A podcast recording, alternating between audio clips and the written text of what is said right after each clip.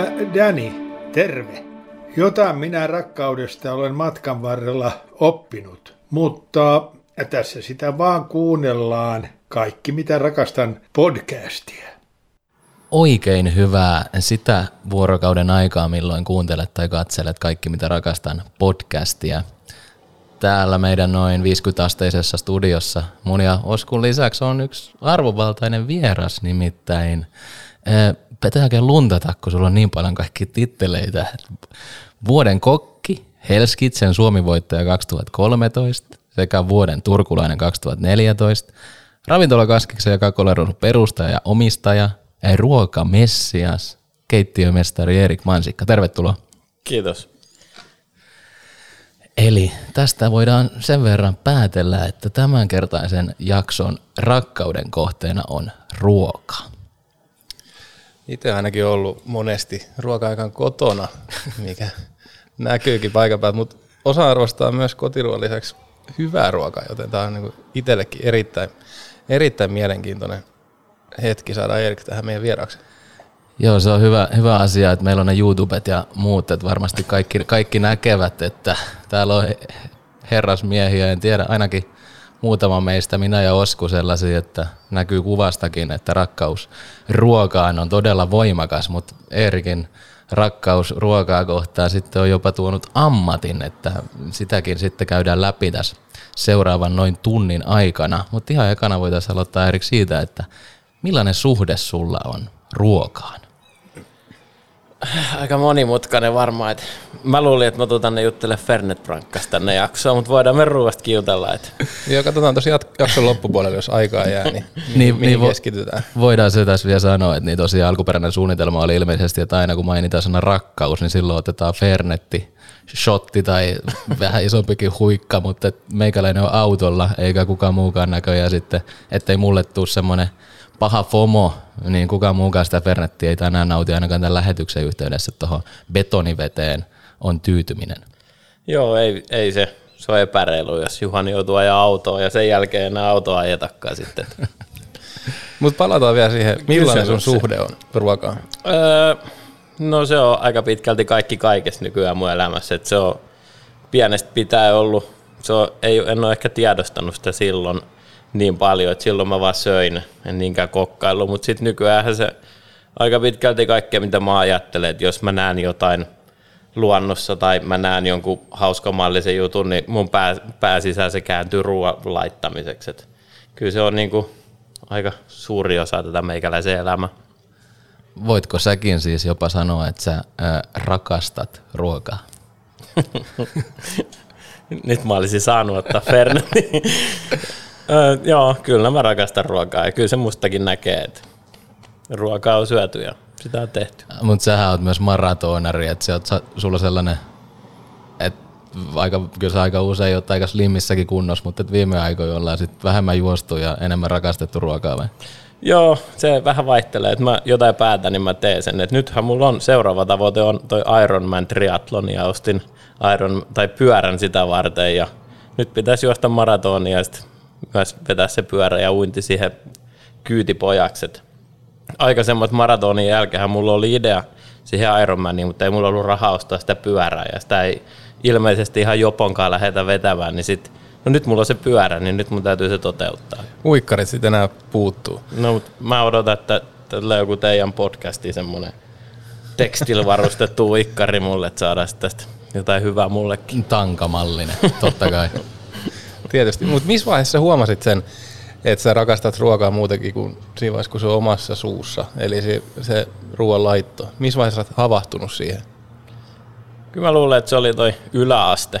Että toi, mä en ollut mikään kaikista ahkerin opiskelija niin kuin missään muussa, mutta kotitaloudesta mä tykkäsin. Niin sieltä se varmaan lähti, että sit ei mun oikeastaan ollut mitään muuta vaihtoehtoa ysin jälkeen kuin mennä kokkikouluun. Et se kotitalous ja liikunta oli hauskaa, mutta liikuntaa mulle ihan riittänyt, niin sitten kotitalous jäi siihen vaihtoehtoon. Et sille, se, että sä pystyt itse tekemään itsellesi tosi hyvät piirtelöt ja pystyt paistamaan sämpylät, niin se oli jotenkin niin uskomatonta, että semmoista pystyt tekemään itse. Siis silloin se tuntuisi niin omituiselta, että niin kuin seiskaluokalle. Siitä se varmaan lähti. Mutta siis tavallaan tiesit jo sit yläasteikäisenä, että sinusta tulee kokki. Joo, kyllä se aika pitkälti silloin oli. Että se, no mustahan piti tulla ammattilaislumilautailija, mutta se, se, se karjutus aika nopeasti. Ja niitä tulee muutenkin vähemmän täältä Etelä-Suomesta. Et saa hetken aikaa tota Hirvesalo Alppei tuossa laskeskella, että ammattilaiseksi päätyy. Joo. Mutta se on hieno kasvutarina yläasteen teeleipätunnilta, että miten päätyy sitten niin ihan huippu, huippukokiksi ja huippuruoanlaittajaksi. Mutta jos, jos me kysyttäisiin sulta tai kysytäänkin sellainen kysymys, että, että tota, rakastatko sä enemmän sen ruoan laittamista vai syömistä? Joo, mä vähän arvelin tätä kysymystä tuleva. Aika paljon yhtä paljon. Se riippuu tosi paljon. Mä rakastan niin paljon sen laittamista, mutta sitten jos mä pääsen johonkin niihin överiravintoloihin, mihin mä oon joskus päässyt, niin silloin mä rakastan kyllä enemmän sitä syömistä kuin tekemistä. Et silloin se menee jo siihen, että mä en edes mieti, miten se on tehty, sitten vaan nauttii. Mutta muuten sitten, jos menee, ei niin, tai menee hyvä ravintola, mutta ei ehkä sellaisen niin kuin mun semmoinen niin unelmaravintola, mihin olisi päässyt, niin sitten en mä tiedä, mitä mä juttelen enää. No, mutta se oli, mutta se oli, se oli kyllä ihan hyvin avaisit sitä asiaa, mutta tossa, se oli hyvä, kun mainitsit myös siitä, että olet päässyt myös sitten tutustumaan kaikkiin tuollaisiin överiravintoloihin ja muihin, niin, niin mikä on ehkä sellainen ikimuistoisin kokemus tai ravintolakokemus, että mikä on paras ehkä siinä mielessä ravintola, missä olet itse käynyt syömässä? Se menee tonne Ruotsi Ooreen lähellä Fääviikken ravintola.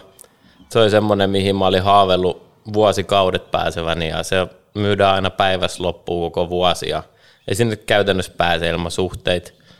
Sitten mä sain loppujen lopuksi sieltä pöydän ja niillä on vielä semmoinen yöpymismahdollisuus, semmoinen majatalohenkinen ja saan vielä syödä fäävikkeni aamupalasi seuraavana päivänä, niin kyllä se on semmoinen, en mä usko, että mä tuun koskaan enää syömään niin hyvin kuin sinä päivänä. Et se oli sellainen niin kuin maalissa sen asian suhteen. Mitä silloin lautaselta löytyy? Öö, aika paljon kaikkea. Mä muistan, olisiko niitä ollut joku 20 eri annosta. Ne oli aika pieniä annoksia sinänsä, että sä sait maistaa vähän niin kuin kaikkea. Ja kaikki oli niin vimpan päällä tehty. Ja se tila on semmoinen vanha, vanha metsästäjän torppa, semmoinen hirsimökki, että se ei ulkot näyttänyt niinkään ravintolalta, mutta sit se kaikki, mitä siellä oli tehty, niin oli tehty aivan uskomattoman hienosti. Et esimerkiksi me istuttiin alakerra, yläkerrassa oli ravintolasali ja alhaalla oli semmoinen vähän niin kuin lounge, mihin tuli ekat neljä ruoka-annosta ja istuttiin takkatule ääressä ja sieltä tota, takkatule alta tuli semmoinen ihan pieni hiiri siihen tota, t- taka eteen ja tota, mua nauratti vaan, mua ei mitenkään niin kuin, en mä ajatellut, että tämä oli likainen ravintola, että täällä on hiiri. Mua se vaan nauratti, että se asuu siinä. Mutta hihkasin tarjoilijalle, että täällä on tämmöinen, että tuossa meni pieni hiiri äsken, että se oli, huvitti mua, niin se on, joo joo, että se nimi oli Vincentti, että se on ollut, se on ollut ennen meittäilijöä, että ei sitä vitti täältä häätää, että se antaa sen asu siellä vaan. Ja... Et hän, hän kuului myöskin kalustoon ja henkilökuntaan siinä mielessä. Joo. Mutta jos, jostakin rauhassa Ooren lähellä oli, niin ei hirveän kauas se lumilauta ammattilaisuuskaan siinä mielessä, kun pääsit kuitenkin maistaa sitten elämässä, että kokkina elämässä parhaat sapuskat siinä tota Ooren huippujen lähistöllä, niin, niin kyllä ne katot tolleen unelmatkin nivoutuu toisiinsa. Just näin. Entäs sitten kotimaassa, jos pysytään, niin missä on Suomessa saanut kaikkein unohtumattomimman ravintolakokemuksen? Saatko sanoa oma ravintola? Totta kai saa. Kyllä mä tonne Gröniin sen laita, että siellä ollut no useamman kerran, mutta mitä enemmän sekin paletti siellä hioutuu, niin sitä paremmaksi se ruoka menee. Et se, on, se on kyllä huikea paikka. Et kyllä se on ihan ehdoton ykkönen Suomessa. Ja Helsingistä löytyy siis. Joo. Joo. Mites tuossa käytiin just sitä läpi, että, että yläasteikäisenä sit ei ollut oikeastaan sulla muita vaihtoehtoja kuin että mennä kokkikouluun ja kokiksi, niin, niin kävit koulut siinä ja, ja sitten sen jälkeen työelämään, niin millaisissa ravintoloissa oot ollut tässä vuosien varrella töissä ennen kuin perustit nämä omat ravintolas? Mm, no aika erilaisissa paikoissa, mutta kyllä mä sanoisin, että se suurin oppi lähti siitä, että suoraan ammattikoulusta lähdin Helsinkiin, sellaisen ravintola George, yhden tähden ravintola silloin, ja Markus Aremo oli omistaja ja keittiömestari, ja tästä mä voisin jutella seuraavat neljä jaksoa, mitä kaikkea siellä on tapahtunut, mutta siis se, että kun mä menin ammattikoulusta sinne, niin käytännössä mä en osannut mitään, kun mä menin sinne, ja kaikki, mitä mä oppisin sen puolentoista vuoden aikana, kunnes mä lähdin armeijaan, niin se vielä enemmän niin kuin, niin kuin alkoi ymmärtämään sitä ruoanlaittoa ja alkoi ymmärtämään, että se ei ole ihan semmoista, mitä koulussa on tehty, että sitä pystyy itse muokkaamaan ja pystyy tekemään sitä vähän niin kuin mitä itse haluaa, että ei tarvi aina niin sanotusti seurata reseptejä. Se ravintola Georgi on se ja sitten sen jälkeen Turkuun ja täällä Hermannissa ja Pinellassa ja sitten jotain pikkupesteisiä sun täällä. Niin ja tässähän puhutaan, siis eikö me puhutaan nyt sitten, no sen verran minäkin tiedän, kun sä oot mun alikersantti armeijasta, että et 2005 taisit mennä sit armeijaan, niin sitten kun sä sieltä pääsit pois 2006, niin, niin sitten sen jälkeen sä sitten tulit Turkuun ja olit täällä ja. eri ravintoloissa töissä. Mutta millaista se oli, no sanoit, että voisit tässä neljä jaksoa kertoa siitä, mutta varmaan kuulijoita ja katselijoita kiinnostaa kuitenkin lyhyesti se, että millaista, no sanoitkin tuossa erilaisia asioita, mutta millaista se on olla ö, kokkina töissä Michelin tähden arvoisessa ravintolassa? No siis voisin sanoa, että jos mä nyt olisin Michelin-ravintolassa, niin se olisi aika hauskaa ja kivaa, mutta sitten kun menee suoraan koulun penkiltä, että hyvät osaa sipulia pilkkoa, niin kyllä se oli aika raastavaa ja en mä muista montaa kertaa niin nukkumaan hyvällä mielellä. Ja sitten jos työaika, työaika päivä alkoi kahdeksalta aamulla, niin kyllä mä menin jo kuuden aikaa aamulla sinne, että mä en ollut sitten niin kusessa. Että tosi, tosi paljon vaadittiin ja sitten kun oli vielä tosi nuori ja mun otettiin vähän niin kuin siihen, kun nykyään periaatteessa ei otettaisi samalla tavalla kuin silloin, että mun otettiin suoraan sinne niin kuin syvään pääty, eli sinne paistonurkkauksia lämpimään ja siellä oltiin välillä yksinkin, niin nykyään se menee sellainen, että, että kyllä sä oot aluksi niin kuin, lähdetään tiskinurkasta ja niin kuin pikku, pikku hommista ennen kuin sä vasta pääset sinne, niin sitten kun sut lyödään ammattikoulusta suoraan sinne, niin kyllä joka päivä niitä virheitä tuli niin paljon, että kyllä toisaalta niistä aina oppisi aika paljon. Että. Et vähän niin kuin venäläinen uimakoulu, että heitettiin suoraan jorpakkoon. Juurikin näin. Ja kylmää veteen. Joo. Siellä sitten.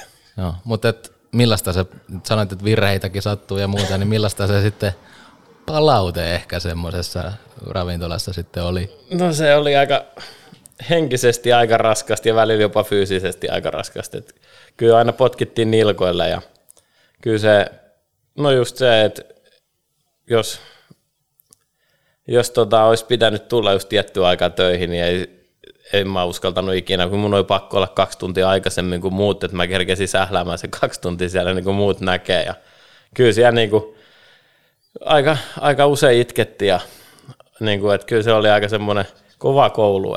Mutta sitten taas se oli taas se, mikä loi sen pohjan tähän, että se koulu niinkään ei luonut mitään pohjaa tähän ammattiin. Että kyllä mä sanoisin, että se niin kuin kaikki lähti sieltä Aremo-opista, se meikäläisen kokkailu. Mutta se on varmasti ollut tosiaan kova koulu, kaiken näköisiä fiiliksiä ja tunteja käynyt läpi siinä, mutta se, että se on edelleen kantanut se ajatus siitä, että sä haluat laittaa ruokaa ja sä rakastat sitä, niin tota, miten sä, niin kun, sit kun oli niitä vaikeita hetkiä, niin miten sä kuitenkin pidit kiinni siitä, että susta tulee, susta tulee vielä jotain? No se, on, se meni vähän semmoisen oman kiukuttelun puolella, oman pääsyssä semmoinen, että mä haluan näyttää vielä tolle, että mä pystyn mulla on joskus niin hyvä ravintola, että mä voin kutsua hänet sinne syömään. Sellainen, että kiukutteli omaa pääsisälle, että, että mä näytän sillä. Se, se, se niin kuin siihen se meni. Että. Ja varmasti oot nyt sitten kutsuun lähettänyt. On, ja hän on käynytkin monta kertaa. Ja nykyään me ollaan vähän niin kuin, voi kutsua jopa ystäviksi. Että se, ei siltä tuntunut silloin ennen. Eli hän Aremo on selvästi siis tykännyt Kaskiksen ruuista. Joo, ja te ollaan vähän niin kuin yhteistyötä tehty ja hän on tehnyt meidän vesilasit, kun hän on lasipuhaltaja nykyään ja niin kuin ollaan ihan hyvissä tai tosi hyvissä väleissä. Aina kun tulee Turkuun, niin tulee syömään jompaa kumpaa ravintola. Niin mulla olikin tuossa yksi kysymys siitä, että kuka ehkä, onko sulla jotain sellaista esikuvaa nimenomaan keittiömestari skeneessä, niin onko se nimenomaan hän sitten? No kyllä se, joo, siihen se menee aika pitkälti, että sieltä se kaikki oppi on tullut. No sitten jos meidän aikakone menee sinne vuoteen 2013 tällaiseen tositelevisio-ohjelmaan kuin Hell's Kitchen. missä siis myöskin ilmeisesti formaatti vähän perustuu siihen, että se, se tota, pääkokki siellä antaa aika tiukkaakin palautetta, niin, niin sä, sä voitit tämän formaatin silloin 2013, eikö vaan? Joo. Niin, mitä sä päädyit siihen ohjelmaan sitten? Nämä on varmaan semmoisia asioita, kun ei pitäisi kertoa. Kaikki pitää kertoa. Se on nimenomaan tämän podcastin ajatus. No, mä en ikinä hakenut siihen, mä en ikinä halunnut telkkariin. Ja mulla soitettiin sieltä, mä kieltäytyisin kohteliaasti, että ei kiinnosta koko homma. Ne soitti mulla kaksi-kolme kertaa sieltä. Sitten niin kuin, joka kerta mä sanoin, että, niin kuin, että, että en mä halua tulla sinne, että ei, ei ole niin kuin mun juttu toi televisio ja että mä haluan enemmän, enemmän tehdä ruokaa vaan. Ja. Mut sitten alkoi itse toi ajatus, no kaskikselle, kaskikselle ei ollut silloin nimeä, se taisi kulkea nimellä Soma silloin, eli omasta ravintolasta. Ja sitten mä ajattelin, että 25 tonnia saisi sieltä, niin sitten mä vastasin loppujen lopuksi, no voin mä tulla käymään. Mä kävin yhdessä haastattelussa ja saman tien oli niinku paikka mulle. Ja sit, no sit, sit mä menin sinne ja vielä muistan päivää ennen kuin lähdin. Me käytiin katsomassa silloin Kaskea, ravintola Kaskeahden tiloja, missä Kaskis nykyään asuu, niin tota, käytiin syömässä paistetut silakat yhtiökumppaneiden kanssa ja ulko paiskattiin, vielä, tai se oli myynnissä, niin sen takia me käytiin siellä ja paiskattiin tassuun, että mä lähden tästä nyt Helskitseniin, että tai ei saanut kertoa mihin lähteä. Mä sanoin, että mä lähden hakemaan 25 tonnia, niin ostetaan tämä paikka pois sitten. Ja no kuukausi myöhemmin, niin sitten mä tulin sieltä takaisin ja sitten perustettiin kaskis. Millainen kokemus se televisio-ohjelma itsessään oli? No se oli aika erikoinen mun kohdalla. Että se on niinku se kuria, tai niinku kuria, mitä siellä keittiössä tapahtuisi, niin se, mä, mä olin niinku kokenut se jo vuosikymmen sitten, että et se ei ollut mulle niinku mitään. Et kaikki ruuat, mitä siellä tehtiin, mä osasin tehdä ne jo ennen sitä ja niin kuin, ei mitään tavalla oppinut siellä. Et mulla oli kaikista haastavin siellä se niiden ihmisten kanssa oleskelu siellä hotellissa. Ja se on jotenkin koomista, että kun päivä alkoi, että mennään keittiöön, kaikki oli aivan kuseessa ja tuli kyselemään multa koko aika kaikki vinkkejä, että miten tehdään pähkinävoita ja sehän on niin kuin ruskistettu voita, että siihen ei tule pähkinäistä. Niin kuin, että ne ei ketään tiennyt sitä niin kuin täysin niin kuin päiväselviä asioita ja sitten sitten oli sen jälkeen, kun päästiin pois sieltä keittiöstä sinne hotellille, niin sitten mä istuin siellä ja mökötin siellä sohvalla, kun mä ei pysty kestä olla siellä, niin sitten niillä, ne olikin kaikki yhtäkkiä niin kuin linssiluteet ja jutteli ja haastoriitaa ja ei se oikein, se oli aika pitkä kuukausi. Että. Eikä Fernettiä tarjoltu tarpeeksi vai? Ei ollut tainnut olla ollenkaan. Että. Ei kun oli, se Hotel Haavenissa asuttiin, niin siellä alakerrassa oli, en muista mikä ravintola silloin, mutta sieltä mä sain Fernettiä ja mulla loppus nuuskat kesken kesken lähetyksen, niin siellä oli tuttui keittiössä ja Sundsman, niin ne heitteli sieltä ikkunasta mulle sit nuuskaa. Aikamoiset haasteet ollut matkaa Joo. Mutta selkeästi oli, tai siis, no sä olit varmaan siis väärässä sarjassa, että siitä oli alusta asti selvää, että kuka se, kuka se voittaa, mutta kävit sitten hakemaan kaskikseen starttiin fyrkat pois. Joo, näin se aika pitkälti meni. Miten tota, jos mennään vielä tuohon kaskikseen, niin sen syntyyn, Mistä ajatus siihen kaskikseen sitten lähti silloin, ennen kuin ne silakat kävitte siellä nauttimassa kaskeahteessa? Äh, se lähti varmaan siitä, kun yhtiökumppani Simo Raisi on kiertänyt sitten taas ulkomailla kaikki, tai kaikki, ei varmaan kaikki, mutta useita kolmen tähden ja kahden tähden paikkoja. Ja halusi muuttaa Suomeen ja sitten mietittiin, että mä olin silloin Logomossa ja nätisti sanottuna, mun selkärangasta revittiin kaikki sellainen, että mä en itse hyödy siitä mitään, niin jotenkin mietin, että en mä jaksa tämmöistä, että, niin kuin, että ei tästä hyödy mitään, mutta silti mä tein 24 tuntia vuorokaudessa töitä.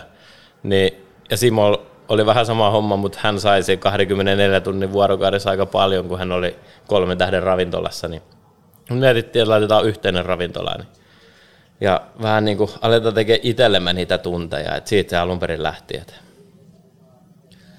että sua ja Simoa yhdisti rakkaus ruokaa. se olisi hyvä. Sais shotit. Niin, taas sai shotit. rakkaus ruokaa ja sitten kaskis tavallaan on sitten se teidän rakkautenne hedelmä, mikä siitä syntyy. No näin se on joo. Että kyllä se, kyllä se siitä, siitä se tavallaan lähti, että haluttiin tehdä itsellemme. Ja... Joo, mäkin sen muista. Kyllä mäkin joskus Logomos kävin lounaalla, kun, kun teikäläinen – teikäläinen siellä oli hommissa ja, ja hetken päästä sitten esittelitkin sitä K-pallo-logoa, josta on tullut aika sit symbolinen tässä suomalaisessa ravintola-skenessä, niin kyllä täytyy sanoa, että aika lyhyessä ajassa olette saanut kyllä aika paljon aikaa. Joo, ei tunnu kovin lyhyeltä ajalta kyllä, mutta ihan totta joo, että kyllä se niin kuin, eka kaksi vuottakin niin oli ihan, siis nyttenkin on vielä sama hype vieläkin ta- käytännössä, mutta se eka kaksi vuottakin oli sellaista, että ei, ei riittänyt mikään mitä tehtiin, että se, siellä olisi pitänyt olla niin kuin 40 tuntia vuorokaudessa. Niin mä just tiedän, että onko sä viettänyt öitä siis siellä silloin, kun sä Helsingissä olit töissä, vaikka menitkin pari tuntia aiemmin aina sinne hommiin, mutta et omassa ravintolassa käsittääkseni on joskus joku ne yökin vietetty. Joo, sehän, sehän oli se alku oli hauska aikaa, kun mä asuin Naantalis vielä, ei ollut autoa. Ja bussit kulki sellainen, että en mä ikinä päässyt sinne, niin sitten mä nukuin, joko mä menin Simon luo Aninkaisten kadulle tai sitten nukkumaan tunniksi ja tultiin takaisin. Tai toinen vaihtoehto oli, että me nukuttiin vähän siellä sun täällä kaskiksessa. Että kyllä mä muistan pukkaris nukkuneen ja sohval nukkuneen. Ja ehkä paras kokemus oli ekasta vuodesta sellainen, että tota, nukuttiin, tätäkään varmaan pitäisi kertoa, uuni, uuni edes keittiö lattialla, nukuttiin Simon kanssa vähän niin kuin lusikas siinä, ja Simolla oli neljä minuutin timeri siinä soimassa, kun se frittas salottisipulin renkaat samalla, niin sitten se aina kolme minuuttia pystyisi nukkumaan, ja sitten kun se timeri soi, niin se kävi nostamassa ja laittoi uudet tilalle. Sitten tuli käpertys takaisin siihen lattiaan, ja oli pakko nukkua siuuni edes, kun se oli ainoa lämmin paikka, kun se oli joku talvi, niin siellä oli kylmä sisällä. Niin mutta kyllähän toi kertoo ihan älyttömästi intohimosta ja rakkaudesta. Ei, tosi niinku, ei tarvitsisi rakkautta sanoa ääneen, mutta et kyllähän toi nimenomaan, nimenomaan kertoo sen, että nyt ollaan niinku oikeassa hommassa ja oikeiden ihmisten kanssa. Niin ja jos ne shotit jokaisesta rakkaussanasta saataisiin tai otettaisiin, niin kyllähän me sitä mainittaisiin koko ajan. Mutta nyt voida, voitiin, voitiin tästä intohimosta puhua välillä ja, ja kuuntelijat ja katselijat varmaan ymmärtää, että, että vaikka tällaisesta huippuravintolasta on kysymys, niin ei, ei ole kyllä ilmaiseksi varmaan oikein mikään tullut, eikä tukkaa. Niin se on niin kuin raakaa työtä ja semmoista, niin kuin, ei siinä voi tunteja laskea, Joo, ainakaan ei. omistajana. Joo, ei kyllä se. Sitten no nykyään ei ole ehkä ihan samanlaista, mitä se oli se alku. että siis tunnit tehdään, mutta ne te- käytetään ehkä jotenkin tehokkaammin. Ja nykyään tehdään myös kaikki paperi- ja tietokoneen hommat sun muut, niin tota, mun ja Simo harteilla, niin sit on täytynyt vähän niin kuin kairata tilaa siihenkin. Ja nyt on enemmän henkilökuntaa myös, että jotka auttaa tähän. Että, on hyvä tiimi keittiössä, niin sitten ei tarvitse enää nukkua siellä lattialle. Sanoit tuossa, että sitä Helskitse niin kuin pyydettiin, kysyttiin, niin että sulla ei ollut mitään intressiä lähteä televisioon tai muuta, koska Suomessahan on, tai siis maailmassahan on vallassa sellainen, että siis on paljon julkiskokkeja. Siis kokithan on on kuin rokkitähti, no on sullakin nyt kädet täynnä tatskoja ja, ja muuta, mutta et sehän on se klassinen juttu, että ne pyörii, pyörii televisiossa ja tota, näin poispäin, niin, niin sulla ei sitten kuitenkaan ikinä tähän ammatinvalintaan ainakaan se, se vaikuttanut, kun et sinne telkkari halunnutkaan, että nämä on tällaisia rokkistaroina kokit. No ei varsinaisesti. Ehkä se joku kokkisodas näki eka kerta Hans Välimäen. Mä muistan vieläkin sen jakson. Teki artisokkakeittoa ja jonkun mustikkajälkkäri. Ja se oli, siis jotenkin tuli toisella tuotantokarevasta mukaan. Silloin mä katsoin, että toi on kova äijä. Ja hetki aikaa miettisi, että se olisi niin kuin, olisipa siisti olla itse tuolla, mutta ei sitä, en mä siihen telkkariin niin kuin, ole koskaan tavallaan halunnut, enkä onneksi ajautunutkaan sit niin paljon. Että... Onko pyydetty monta kertaa? On joo, ja ollut jos jonkunnäköistä konseptia. Et mun suosikkikonsepti on kokille morsia. Ilmeisesti ei ole vielä julkaistu. en mä tiedä, en mä tiedä mi- mihin se on jäänyt, mutta siis tämmöinen on toteutettu jossain, en muista olisiko se ollut Hollannissa ja Belgiassa ja näin. Sitä oltiin tuomassa Suomeen ja ne soitti kaskiksen ja pyysi tämmöiseen. Sitten se, se olisi kyllä ollut jotenkin koomista jopa. Ja sitten napakymppiin mä olisin päässyt herra X. Se, se mua vähän harmittaa, kun mä en mennyt, koska sitten olisi saanut aivan huikea jakso, että olisi, olisi kerännyt vielä 80-luvun jaksoista ne parhaat kysymykset, niin olisi, olisi tehnyt semmoisen vähän niin kuin vitsillä sen hake, rakkauden hakemisen sieltä, mutta, mutta joo, ei, ei ole kyllä mikään hirveä hinku sinne ollut. Mutta mitä, mitä mieltä sä ylipäätään oot siitä, että, että ruoan laiton ja ruoan laittajien ympärillä on ihan selkeästi tällainen pieni tähtikultti ja aura? No onhan se, totta, onhan se totta siis ja onhan, just niin kuin sanoit, niin ainakin, en mä tiedä onko se vähän laantumaan päin, mutta jossain kohtaa oli aika rokkitähtimeininki, just jotkut Jamie Oliverit sun muut ja ihan sama mihin kanavan laitto, niin siellä oli Jamie Oliveri tekemässä jotain pastaa, mutta en mä tiedä, kaikki kokit kokkaa omalla tavalla ja sitten omat tyylinsä, että jotkut haluaa keskittyä ehkä siihen, että et saa tehdä pelkkää aamuvuoroa, jotkut keskittyy siihen, että saa tehdä pizzaa ja jotkut haluaa päästä telkkariin, jotkut haluaa perustaa oman ravintolan, niin se kaikki vähän niin kuin tekee omalla tyylillistä. Onko sinulla itsellä aika seurata näitä ruoanlaitto-ohjelmia?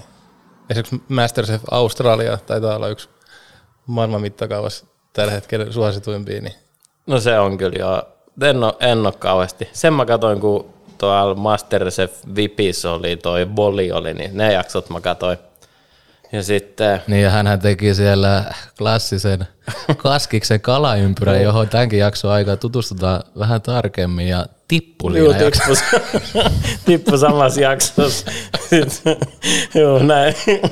Mutta ilme, ilmeisesti siis ei ollut sun opit mennyt ihan täysin volille terveisiä, vaan Jan, Jani Tuohimaalle Teflon Brothersiin sinne.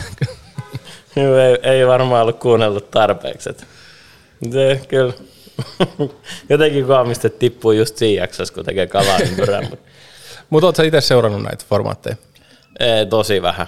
Tosi vähän. Joskus kouluaikana joo, jotain kokkisotaa ja varmaan niitä ensimmäisiä Masterchefejä ja sitten ne Masterchef Junioreja ja tämmöisiä, mutta sitten jostain Netflixistä löytyy semmoisia minidokkareja, niin niitä mä oon kattonut enemmänkin. Mutta aika vähän nykyään tulee katsottuksi. Onko sä kattonut sen dokkarin Netflixistä, kun siellä on Japanissa se joku sushi-ravintola, missä joku vanha japanilainen mies tekee sitä sushia ja poika jatkaa sitä perinnettä. Joo, Sehän on aika se, legendaari. Se, mikä on siellä juna-asemalla se. Joo, Joo.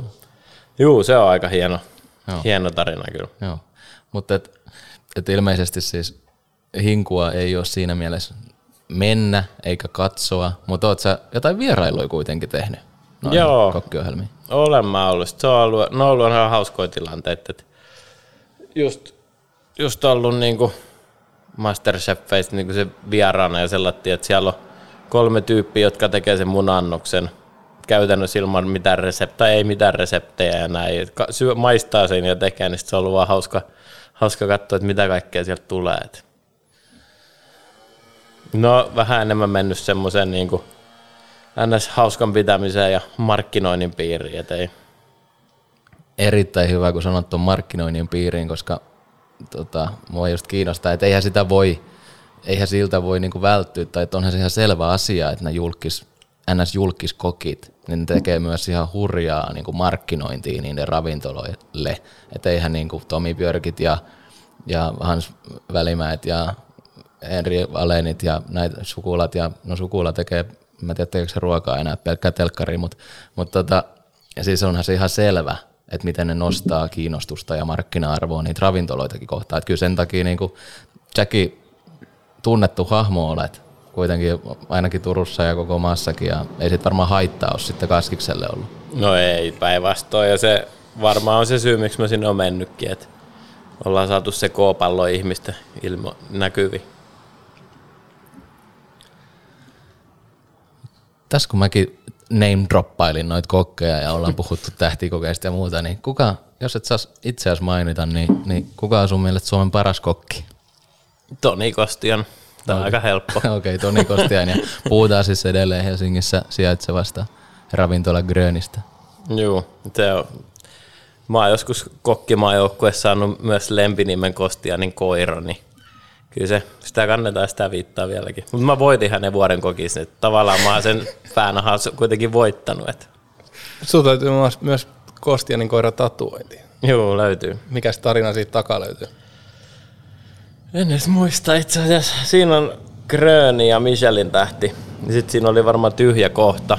Niin sit jotenkin se Gröni yläpuolella sopisi sit se Kostianin koirahomma. Että se lempinimi kun jostain lähti, niin Ja tässä vaiheessa voidaan sanoa, että, että Erik, Erik Mansikan Instagram-tili kulkee myös nimellä Kostianin koira. Että menkää seurailemaan sitä ja sieltä varsinkin näkee, kun hän käy metsässä metsästämässä yrttejä ja, ja kaikkea tuonne kaskiksen lautasille, niin siellä on tosi tyylikästä materiaalia. Eli Kostianin koira seuraukse, seuraukseen ja myöskin meidän tota, kaikki mitä rakastaa, niin Instagram-tili tulkaa sinnekin kommentoimaan vaikka kaikkeen ruokaan liittyviä asioita.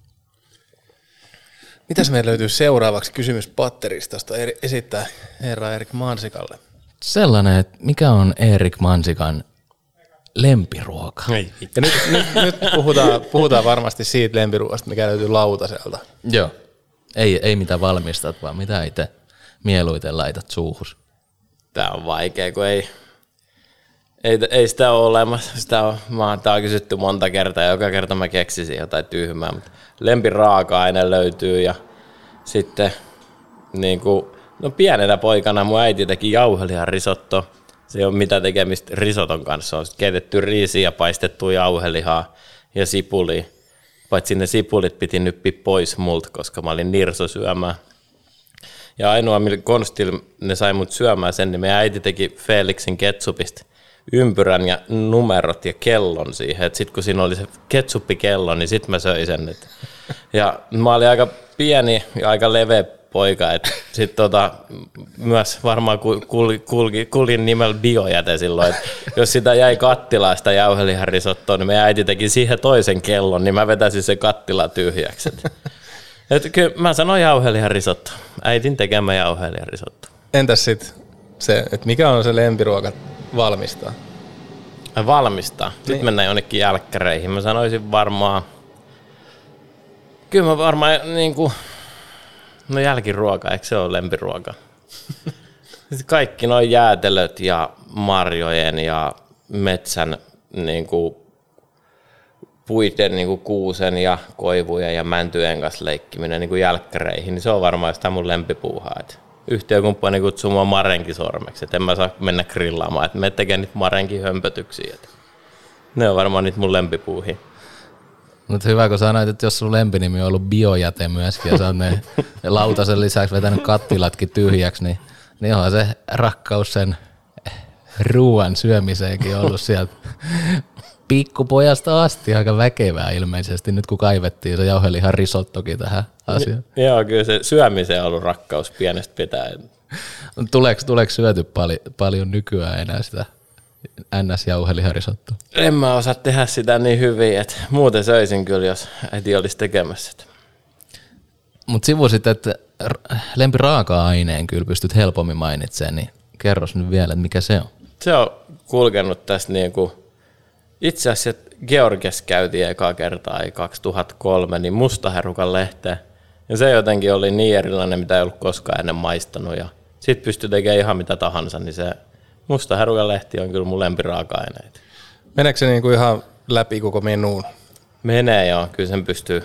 Se menee. Meillä on tällä hetkellä kaskiksessa sitä pääruuassa ja meillä on ollut sitä jälkiruuissa ja alkuruuissa. Että kyllä se sitten pystyy vielä tekemään niin kuin kahvin kanssa pienet makiat ja kyllä se, se menee ihan mihin vaan. Et periaatteessa olisi hauska tehdäkin semmoinen meny, missä olisi joka annoksessa herukan lehteen.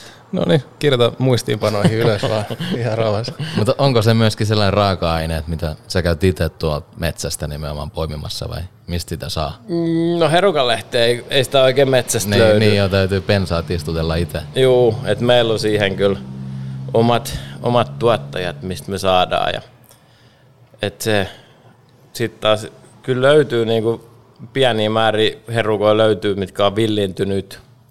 Mutta kyllä mä yleensä jätän ne lehdet rauhaan, että antaa niiden kasvaa. Mutta sitten me saadaan sitä niinku aika isoja määriä sit meidän toimittajilta. Mikä Osku sun lempiruoka on?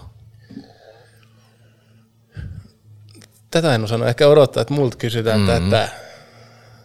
Mä oon tänään käynyt, edellinen ateria on Hesburgerin kerrosateria, minkä on syönyt. Se ei ole huono. Ja se ei ole huono. Se on Kyllä erittäin hyvä. Se on top, mahtavaa. top kolmoseen menee varmaan.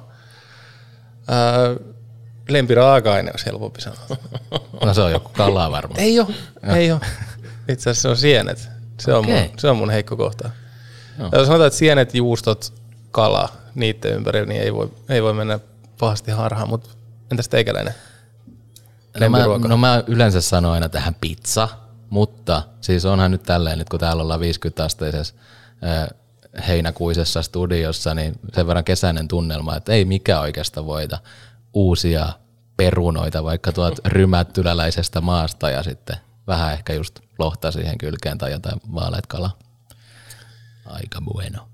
Jälkkäripuolelta mun on pakko yhtään vierastamme nuoleskelematta, niin sanoa, että yksi parhaimpia, ellei, no ainakin mieleen painuvin jälkiruoka, minkä on syönyt, niin on ollut kaskiksessa, kun oli tillijäätelöä. Onko se ollut teikäläisen käsialaa? Eikö se ollut vielä tillipiimä jäätelö? Koska mulla on vähän sama. Se, se, oli, se oli niin absurdi ajatus syödä tilliä, ja se on jälkiruoka. Joo, eikä me siis oltu Oskun kanssa Ei todellakaan samaan viettämään aikaan. Ei. Kyllä mä muistaakseni toi ruusu ja kynttilä siihen teillä kahdesta. olisiko se ollut... Oliko se jä- sama olisiko ilta, se- kun meillä tuli ne sormukset meidän vasempaan? Joo. siis tästä on aikaa On se. tyyliin seitsemän vuotta. No ei sit No ei ihan, sit ihan niin niin kauan, kauan. ei. Sanoisin, No, muistaakseni mä täytin 30 silloin, mä oon nyt 37, niin äkkiseltä ja siitä laskettuna, niin se voisi ollakin 30. onko se voinut olla jäädyke? En, Semmoinen lohkastu pala. En mä muotoa en muista, mutta tilli oli siinä läsnä. Se oli kova. Kyllä mä muistan tuon, että meillä on ollut se kurkkutillijälkkäri. Ja sitten on ollut se tilliparfee. Mä luulen, että te puhutte siitä. Tillipiimä parfee ja en yhtään muista mitä muuta siinä oli. Niitä jälkkäreitä on tässä kuitenkin koluttu aika monta Niin on tässä menu, menu kiertänyt monta kierrosta ympäri ja vaihtunut, Joo. vaihtunut monta, moneen kertaan sen jälkeenkin. Mutta se on ollut tehnyt lähtemättömän vaikutuksen. Se on jäänyt itsellekin mieleen. Mä muistan, että kyllä tilli ja piimä siihen jotenkin liittyivät. Ja se on, se on kaikista ikimuistoisin, mitä mä oon sun ravintolassa suuhuni laittanut. Mutta entä sitten, löytyykö keittiömestarilta inhokkiruokaa? Ei, ei varsinaisesti inhokin ruokaa löydy, mutta sitten, no, tätäkään ei pitäisi varmaan sanoa, mutta siis valkosipuli mä en tykkää. Mä, mä inhoista hajuja, mä inho tehdä siitä mitä, koska sit mun kädet haisee ja sitten tota, musta tuntuu, että se tarttuu mun lakanoihin ja sitten mun täytyy pestä lakanat, kun mä oon käsitellyt valkosipulia, mutta siis mä käytän valkosipulia, koska asiakkaat tykkäävät siitä ja pienissä määrissä mäkin tykkään siitä, mutta jotenkin se on, mä en, mä en vaan oppinut syömään. Mä oon varmaan vieläkin lapsi, kun mä en tykkää syödä sitä, mutta siis valkosipuli on varmaan mun inhokki. Mutta käytän kyllä, koska asiakkaat tykkää siitä. Joo. Et sä et tilaa sun perjantai-pizzas tupla valkosipuli. Mielestä valkosipulihan on sellainen, että niin kuin omassa, omassa, omassa maailmassa niin se on sellainen, että siihen niin kuin, se maku on ihan hemmetin hyvä.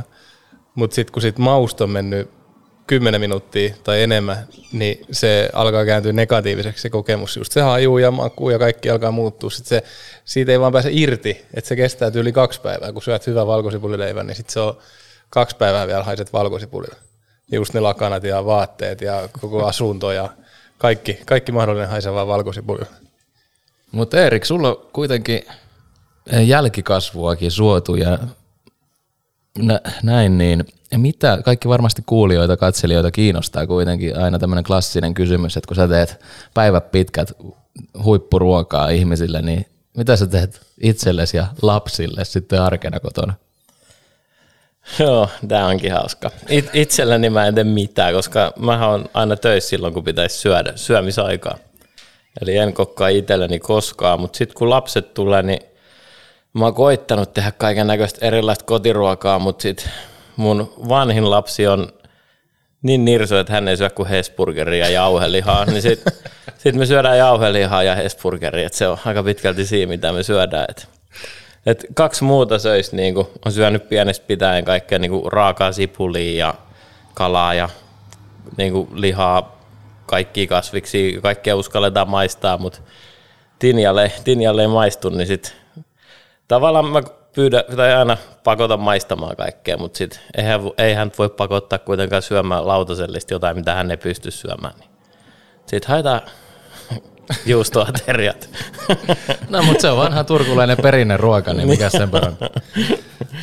Nyt puhuttiin vähän lähipiiristä ja pakko sivuta tämmöisen asian, kun joskus kun oli itse urheiluorganisaatiossa töissä, niin sitten kaikki tutut ja etenkin ne puolitutut pyyteli kaikki matsilippuja, että pystyykö järkkään, niin onko tullut paljon tällaisia kyselyjä nyt sitten tähän ruoanlaittoon liittyen, että meillä olisi nyt tyttären rippijuhlat, että pääsetkö pystytkö tekemään ja toimittamaan?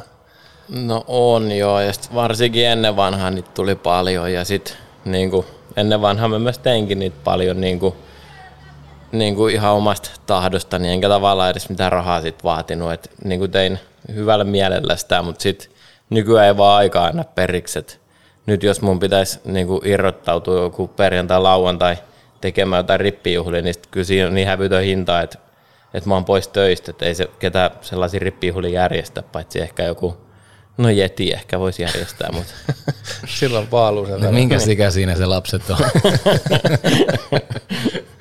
että jos puhelin soita, niin... niin no kyllä me sitten järjestetään sinnekin ruuat. Mutta oli hauska, kun sanoit, että itsellesi ettei ruokaa, niin mitä sä sitten syöt? Hese. Hese kanssa. No ei, mä syön aika pitkälti töissä. Sitten, että työpäivisi niin töissä, mitä henkilökunnan ruuaksi tehdään ja sitten vapaa-päivät, niin ne ruisleipä aika hyvää. Ja, et ei, eikö joku vanha sanonta me jostain suutareista ja kengistä, niin varmaan pätee vähän tähän samalla tavalla. Että Mitä teidän henkilökunnan ruokalistat sitten löytyy? Te voidaan kumota tai sit vahvistaa, mutta ilmeisesti ei syö samaa ruokaa kuin asiakkaat. Joo, ei syö samaa ruokaa, mutta meillä on ihan huikeat henksaa välillä. Esimerkiksi mun lapskoussi on aivan helvetisti parempaa kuin esimerkiksi Teemu Laurelli, vaikka hän on Raumalta kotoisin. Et mä olin, silloin aikanaan, kun tota, mä tein eka kerran lapsko, ei ollut eka kerta, mutta tein niin hyvän lapskoussi, että on pakko lähettää Teemu Laurelli, niin mä olin laittamassa taksi Teemu Laurellille Raumalle, silloin oli ravintola Goto silloin. Ja tota, onneksi mä laitoin viesti hänelle sitä ennen, että kohta lähtee taksilla sulla ruoka-annosta, että tiedät mikä oikea lapskoussi on, niin sitten mulle laittoi viesti, että hän, ei, hän on Helsingissä, että hän ei ole töissä, niin sitten mä en lähettänyt sitä, mutta Mutta ei, olin ei, ei, tullut taksilla uutta osoitetta sitten sen. ei niin totta, olisin mä voinut se sinne Helsinkiin lähettää, en mä niin pitkällä ajatellut. Että. Ja lapskoussihan on tosiaan siis Rauman perinneruoka. Kyllä. Eikö se ole just joku perunaa ja lihaa sisältävä? No se on, Asia. käy, se on käytännössä lihakeitto, mikä on niinku ajettu soseeksi. Et se mun opettaja opetti ammattikoulussa joskus, että se on sokeiden niinku ruokaa, koska se on niin hirveän näköistä, mutta se on ihan sairaan hyvää. Et hän oli joskus tehnyt jossain kemuissa, missä oli ollut niinku, tota, niinku sokeita ihmisiä, niin hän oli tehnyt lapskoussia just nimenomaan sen takia, koska ne ei näe mitä ne syö, et se, mutta se maistuu hyvältä. Sehän on ihan hemmetin hyvä. Se on mahtava ruoka. Mutta se oli, oli myös tota, 2013 oli just tämä vuosi, kun sä kävit sieltä telkkarista hakemassa ne rahat omaan ravintolaan ja sit sut, sut, susta tuli myöskin vuoden kokki Suomessa silloin. Niin sehän on myös aikamoinen arvonimi, niin mitä sä, mitä sä muistelisit sitä kokemusta, vuoden kokkikilpailu? Sehän oli mahtavaa. Se oli, se oli aina se, mitä odotti joka vuosi. Ja se on ainoa, mikä mua harmittaa siinä, että mä voitin, on se, että ei saa osa- osallistua uudestaan. Että se, se, oli, se oli, siis, mä, se oli niin kuin mulle se, miten pystyi kehittämään itseään. Et onneksi oli sellaisissa työpaikoissa aina, että sai niin kuin kokeilla ja tehdä ja kaikkea. Ja niin kuin, että sai heiltä raaka-aineet sun muuta ja sai aina tehdä ihan mitä halusi ja ne vähän lähti välillä laukallekin ne mun annokset, mutta olis mä, aina mä sinne pääsin, että olis mä neljä kertaa siellä, mutta neljännen kerran mä voitin, että mä nyt jälkikäteen katsoin niitä annoksia, niin ihan niin kuin ansaitusti en ehkä voittanut, että ne oli aikamoisia semmoisia sirkuksia lautasilla ne mun annokset, mutta oli ne kyllä tota, se, haluaisin mennä joka vuosi uudestaan, että se, sitten kun mä voitin sen 2000, 13. 13, niin 2014 mä olin niin kuin päätuomari, että silloin ei saanut osallistua. Sitten 2015 ei ollut kielletty osallistumasta, niin mä tein uudet, tietenkin, mä tein semmoisen viiriäisannoksen. Mä muistan, mä kävin ostamassa Marimekon lautasen ja ostin raaka-aineet ja meni kaksi vuorokautta siihen, kun mä näpytin reseptejä ja tein sen annoksen ja oli kysynyt vielä etukäteen, että saaks mä osallistua. Mä lähetin ne kaikki annokset ja kaikki sinne ja sitten mulla tuli vastaus, että koska sä oot voittanut jo, niin sä et saa osallistua. Ja siinä meni taas yksi iPhone niin sitten rikki sen, että Heikki Liekola, sä oot mulla vieläkin sen puhelimen velkaa. Et. Aukesko paljon uusia ovi sen myötä, kun oli vuoden kokki? Rupesko someen DM täyttämään missien viesteet vai mitä No missit tapahtui? nyt on lähettänyt aina viestejä. Ne oli ne viikset jo siinä Hell's Kitchenissä. niin, se on, ne missit on aina soitellut, mutta siis joo, ehkä se on enemmän sitä, niin kuin, että pääsi aina tutustumaan uusiin ihmisiin. Varsinkin kun Turusta lähti, niin mä olin melkein aina niin kuin ainoa turkulainen tai ainoa ei-helsinkiläinen siellä kilpailuissa. Niin sitten tota, pääsi aina tutustumaan niihin tyyppeihin. Ja sitten kun se alkoi mennä siihen, oli neljä vuotta, niin siellä oli aina vähän niin kuin osa oli samoin naamoja aina niin kuin eri vuosilta. Ja sitten sitä kautta niin kuin tutustui siihen porukkaan. Ja sitä kautta mä pääsin sitten maajoukkueeseenkin käytännössä, että kun mä sen voitin, niin sit siitä alkoi vasta enemmän tutustumaan siihen porukkaan. Et. Eikö tämä ollut just samoihin aikoihin, kun sit Kaskiskin kuitenkin avattiin sitten tämän vuoden kokkeuden jälkeen? Vai miten se meni? Joo, 2014 Niin. se on auennut. Niin. Mutta tässä just käytiin se läpi, että kävit telkkarissa hakemaan ne rahat ja siihen ja sitten sut, susta tuli vuoden kokki ja sitten 2014 avattiin kaskis, niin sanoitkin tuossa jo siitäkin, että Simon kanssa kelasitte, että, että haluatte tehdä tunteja itsellenne, että miksi teette pyöreitä päivää muille, niin oliko jotain muu, muuta juurisyytä sille, että minkä takia ravintola Kaskis perustettiin tuonne Turun Kaskenmäelle? Tämä on taas syy, mitä ei kannata kertoa. siis meitähän vitutti kaikista eniten se, että kun sä menit Turussa syömään, no en, en sano nyt siis, että ihan mihin vaan, mutta siis täällä oli paljon semmoisia paikkoja, että sä vaan tuhlasit sun rahas, kun sä menit sinne. Niin meidän alkuperäinen idea oli, että perustetaan kaskis, että me saadaan Amarillo pois Turusta. ja vuosi oli mennyt, niin Amarillo lähti pois Turusta. Ei se johdu meistä, mutta se oli vaan hauska, kun se oli se meidän niinku, me ensinnäkin niinku, se lähtökohta siihen, että tehdään hyvää ruokaa, hyvää hinnalle, semmoinen, että ihmisellä on vatsat täynnä ja saa oikeasti niinku hyviä, hyviä ja niinku mahtavia makuja, mitä ne ei saa muualta ja saada Amarillo pois. Niin sitten se on niinku, ne molemmat vähän niinku täydenty sitten. Nyt te keskitytte vaan siihen ihmisten vatsojen täyttämiseen ja hyviin, hyviin makuihin. Vai Niin. onko tullut jotain uusia moti- motivaatiolähteitä tähän matkan varrella mukaan? Ilmeisesti ei pitäisi taaskaan sanoa ääneen. Niin, onhan tuolla nyt, ollaan me semmoisessa Michelin oppaassa, että se ollaan ainoa Helsingin ulkopuolinen, ketä on siihen oppaaseen edes päässyt. Ja olisi se kiva, että ne tulisi vaikka nyt uudestaan käymään, niin jos sieltä vaikka jotain muuta kuin plakaattia tulisi. että Mitä se vaatii, että saa tähden? Mitä teiltä vaadittaisiin vielä lisää? Sitä sun täytyy kysyä niiltä, että en, en, en osaa sanoa kyllä. Että. Niin, mutta et kuitenkin 2018 Kaskis valittiin vuoden ravintolaksi Suomessa. Sekin on ilmeisesti aika iso juttu, tai siis on. Mutta et, kyllä vähän on alkanut sellainen pilke silmäkulmassa siis teillä olla, että tulisi vielä Michelin tähti myöskin tänne Turkuun. Onko Turussa ollut Michelin ravintola? Ei ole, ei ole siis. Helsinki on ainoa, missä on ollut. Et ei ne oikein pääkaupunkien ulkopuolelle tunnu antavan niinku kauhean helposti minnekään. Et nyt lähivuosina on tullut niinku Ruotsissa ja Norjassa ja olisikohan Tanskassakin annettu niinku pääkaupunkien ulkopuolelle, mutta muuten se on aina menee siihen pääkaupunkiin. Mutta ne on käynyt meillä, se on mun kaikista siisteintä. Ja sit, että ne on postannut jonkun meidän jälkiruuan joskus, se tuli aivan puskista, me ei tiedetty, että ne olisi käynyt meillä, niin joku meidän, taisi olla joku musta herukka jälkiruoka, minkä Michelin oli postannut niiden sivulle, niin se oli aikamoinen tunnustus sillä tavalla, että me ollaan kuitenkin Turus kerrostalo alakerrassa, tuommoinen pieni ravintola, niin Niin, että aika, aika pitkä matka kuitenkin kuljettu siitä, että kun Simon sitä herätystä laittoi neljän minuutin välein ja millä peseydyitte siellä. Niin, mitä tähän kuultiin, että liittyisi joku, joku tota, tarina myöskin tähän peseytymiseen. No tästä Simo voisi kertoa paremmin, mutta siis joskus aikanaan niin ei ole, Fairi toimii myös niin kuin astioiden ja ihmisten pesemiseen. Näin, näin on pikkulinnut kertonut, että Pesuaine kuin pesuaine. niin. Pesee. No, sitruksinen hyvä tuoksu tulee. Mutta kaskiksen klassikkoannos on nimenomaan, tässä on jo sivuttukin kalaympyrää, mitä on sitten myös tota, Teflon Brothersin Voli tehnyt huonolla menestyksellä Masterchefissä ja, ja tota, te sitten vähän paremmalla menestyksellä tuo kaskiksessa. Ilmeisesti semmoinen annos, joka on aina teidän listalla jossain muodossa, onko oikeassa? Öö, ekat kaksi päivää se ei ollut. Okei, okay. ja sen jälkeen ollut aina. Ja Mikä, mik, miten se annos syntyi?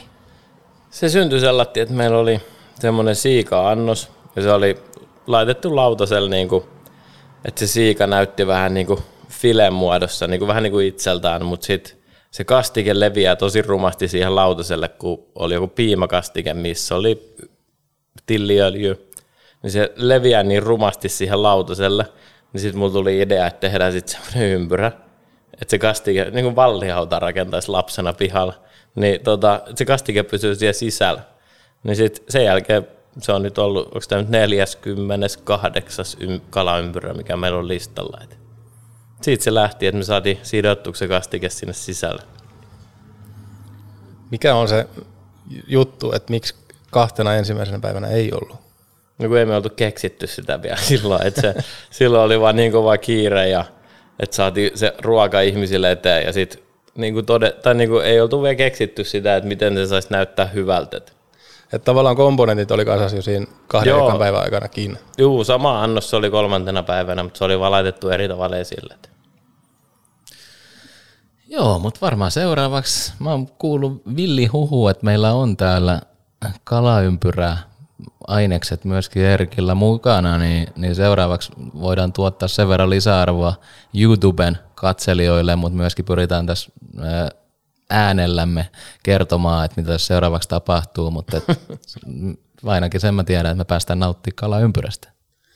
Joo, mä oon itse asiassa päässyt jopa valmistamaan itse kalaympyrä kerran. Että oli omis, omis polttareissani, oli herra Mansikka oli läsnä siellä. Ja se oli kyllä paitsi syöminen on unohtumaton elämys, niin myöskin sen valmistaminen mestari opein, niin kyllä se, kyllä se, mutta pakko sanoa myöskin ymmärrän voli, että ei se, ei se tuntunut ihan niin yksinkertaiselta se tekeminen, mitä se lopputulos sitten onkaan.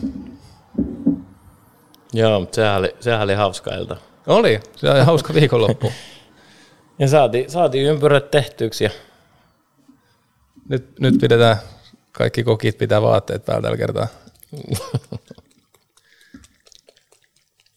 Onpas meillä komea tarjoilija. Juhani, tos, Juhani tuo, tuot aineksia pöytään ja Erik tässä sitten viimeistelee vielä kalaympyrät. Mitäs kalaa tässä on nyt sitten messis? Täältä löytyy siikaa, mikä on tullut Brendöstä. Se on maustettu vaahteran nuorella kukinnolla – Sieltä löytyy, pikke löytyy raparperiä, äh, hunajanaurista sekä keltaista kirsikkaa. Ja kastike on tuommoinen villiyrtti vinegretti. Onko kalalajit vaihdellut paljon, että mistä tämä on tehty matkan varrella?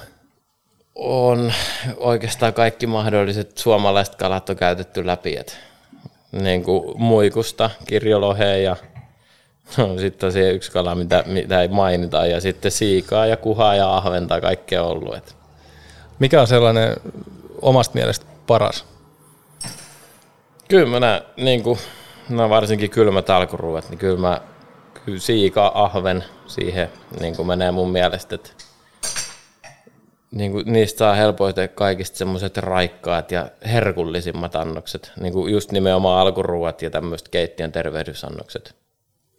Nyt meillä on joku viinikin, mikä sitten sopii, sopii ilmeisesti tämän kanssa äärimmäisen hyvin. Joo. Otitko lunttila? Otin. Se on tämmöinen itävaltalainen kryyneri. Se on ryhdikkää hapokas valkoviini. Alueella vähän viileämpi keskilämpötila, minkä vuoksi se on raikas ja hapokas ja rypäle ominainen mausteisuus ja valkopippurisuus osuu hienosti tähän annoksen makumaailmaan. Se kuulostaa erittäin hyvältä. Kiitos Marina. O, niin, otetaan tätä. Joo, nyt on annokset alkaa olla valmiina ja viinit laseissa. Joo, ja eiköhän me tästä laiteta sitten näistä vielä tota kuva. Aterimet vielä puuttuu. Joo, joo tar- tarjo, huomaa, että ei ollut ammattilainen. joo, muuten olisi mennyt ihan virheitä suoritus, mutta aterimet jäi puuttumaan.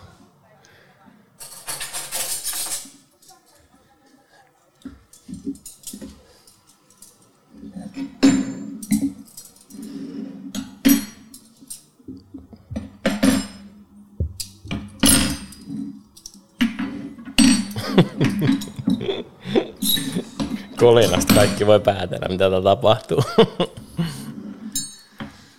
Joo, meillä on vähän toi pöydässä, ei ole kauheasti tilaa, niin ei mennyt ihan niin kuin kaikki oppia mukaan, mutta nyt meillä on kaikki käsittääkseni pöydässä. Jääkö Juhanilla korvan taakse, että mitä kaikkea tässä on? Ei oikeastaan, mutta mä kuuntelen sit siitä jaksosta. No niin. Sitten on herra tuottajallekin täällä. Joo. Annos sit. Mutta käytiin tuossa läpi ilmeisesti, että et mitä, mitä kalaympyrässä on ja mitä me sen kanssa nyt, nyt juodaan, niin mikä on, mikä on sun mielestä ehkä tärkeintä tässä kalaympyrän valmistamisessa? Onko joku kohta, että missä voi homma mennä ns. vituiksi vai mikä on se juttu? No, onhan se paljon hommia, mikä siinä voi mennä vituksi. Niin volihan sen näytti siinä ohjelmassa. Niin. No siis kaikki, kypsyydet ja maust lähtien, siinä voi kaikki mennä vituiksi, mutta ehkä mun mielestä siinä, varsinkin kun tämä on meidän menyn avausannos, niin kyllä mä aina näen, että se lähtökohtaisesti pitäisi olla semmoinen raikas, freshi annos. Ja mielellään semmoinen vähän vihreä, missä on mukana jotain ns. pikkelöityy, että se raikkaus pysyy siinä. Koska sitten on sit helppo lähteä seuraaviin annoksiin. Et jos taisi tosi raskas, niin sitten tuu miettiä, että se seuraava annos on tosi kevyttä. Joo, mutta kaikille tota Spotifyn kuuntelijoille, niin me otetaan varmaan annoksesta myöskin Instagramiin valokuva, kaikki mitä rakastan Instagram-tilille, niin siellä, jos ette videolta tuota katoja suuri osa ei katsokaan, niin sieltä sitten näkee kyllä kalaympyrän ihan elävänä. Joo, jos lähdette kokeilemaan itse suorittaa tätä annosta lautaselle, niin laittakaa ihmeessä kuva ja täkätkää meidät siihen, niin paras annos voittaa sitten tota pullon tätä viiniä. Saako sitä alkuista? en tiedä. Okei, mutta tota, mikä on, tässä ehkä ennen kuin hyökätään näiden kimppuun, niin, niin mikä on, mikä on ruoanlaitos? Pystyykö ko- kokki kertoa tällaisia vinkkejä tai, tai tärkeintä, mä tiedän melkein mitä sä sanoit, mutta et, et jos tässä kuuntelijat arjessa tai juhlassa kotosalla hakee jotain inspiraatiota ruoan laittamiseen, niin kerro nyt joku pieni tipsi kuitenkin. Ai ruoan laittamiseen on. Joo. niin, se on sellainen pieni, pieni tai iso juttu, millä saa sen himaruoan laittamisen ihan eri levelillä. Hmm, tämmöistä kysymystä mä en odottanut. Äh, en mä tiedä, mä aina kikkailen, jos mun pitää tehdä jotain, ehkä henksaruokan kohdalla, niin se, mä lasken sen vähän niin kuin kotiruoan tekemiseksi, niin mä aina kikkailen noiden maitten kanssa.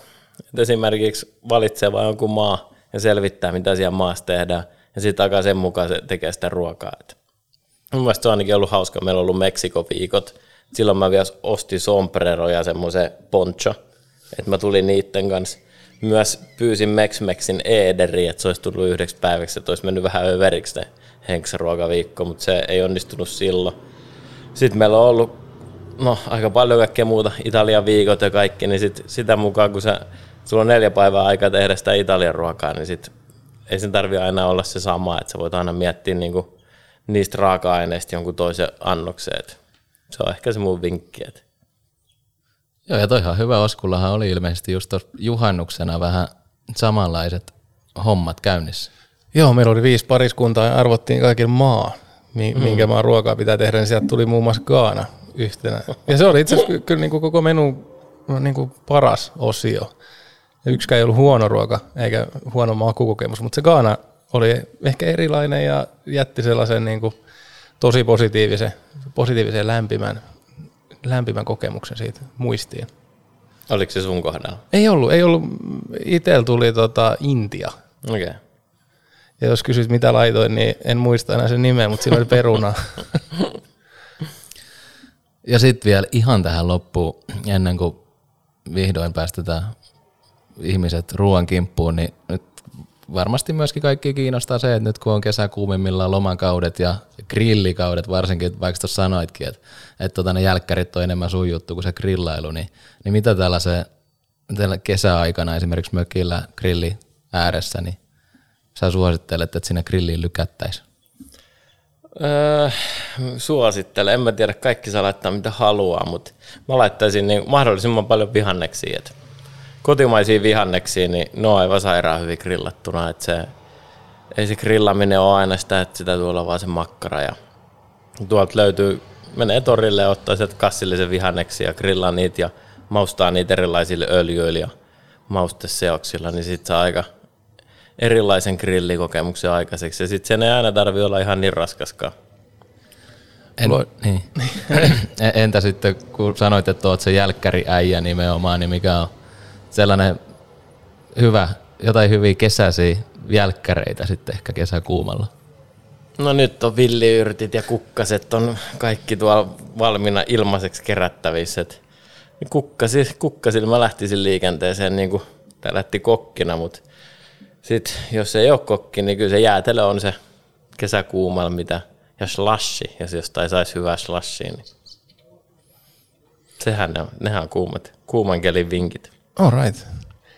Oikein paljon kiitoksia Erik, että pääsit meidän vieraaksi tähän ruokajaksoon.